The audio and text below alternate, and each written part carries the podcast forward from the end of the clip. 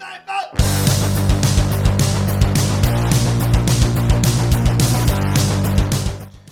Hey everybody, Brian here another episode of Get Mortgage Free Fast. And uh, I want to talk about interest rates going up again, okay? Because it's the talk of the town. Everybody's worried about interest rates going up. And for those of you who want to get mortgage free fast by purchasing another investment property, some of you are going to have mortgages that are coming up for maturity in the next three months, six months, maybe even the next year, two years.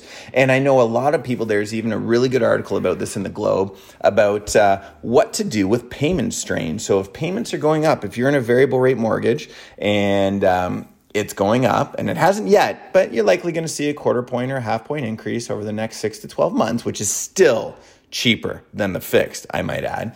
But if you see those payments creeping up, you can always, and if you spent a little bit of money, if you bought a car that was a little bit too expensive, or maybe you're looking to refinance, uh, take money out to buy a rental property, if you feel payment strain, you likely have a tremendous amount of equity in your property. That means the house has gone up and your mortgage has gone down. That's the equity. So if you feel that payment strain, you can actually re amortize your mortgage. What does that mean?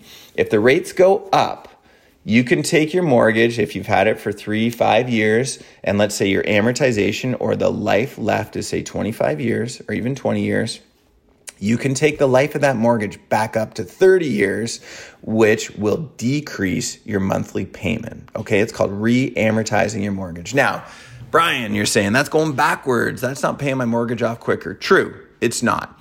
But it is easier to retain a house these days than it is to attain a house with the lack of supply out there. So if you do have, um, cash flow issues. You know what? A lot of people have been hurt with things that have happened in the world these days. So if you have cash flow issues, look at re-amortizing, okay? And re-amortizing is not the end of the world, okay? You can still make extra payments when things get better to bring that um, life back on track, to bring that amortization back on track. So, re amortizing, if the rates go up, is a very, very viable option. And not to mention, we do tell a lot of people to re amortize their mortgage to help them buy an investment property, to end up taking away some of that fear of payments going up.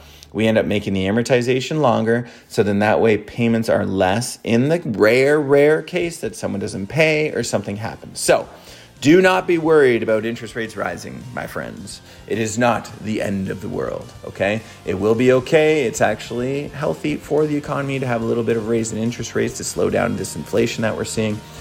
But if you do have some payment strain because maybe the income hasn't gone up as much, you can re amortize your mortgage, put it over a longer period of time to make those payments less. Have any questions? Let me know. And above all, make this a fabulous day.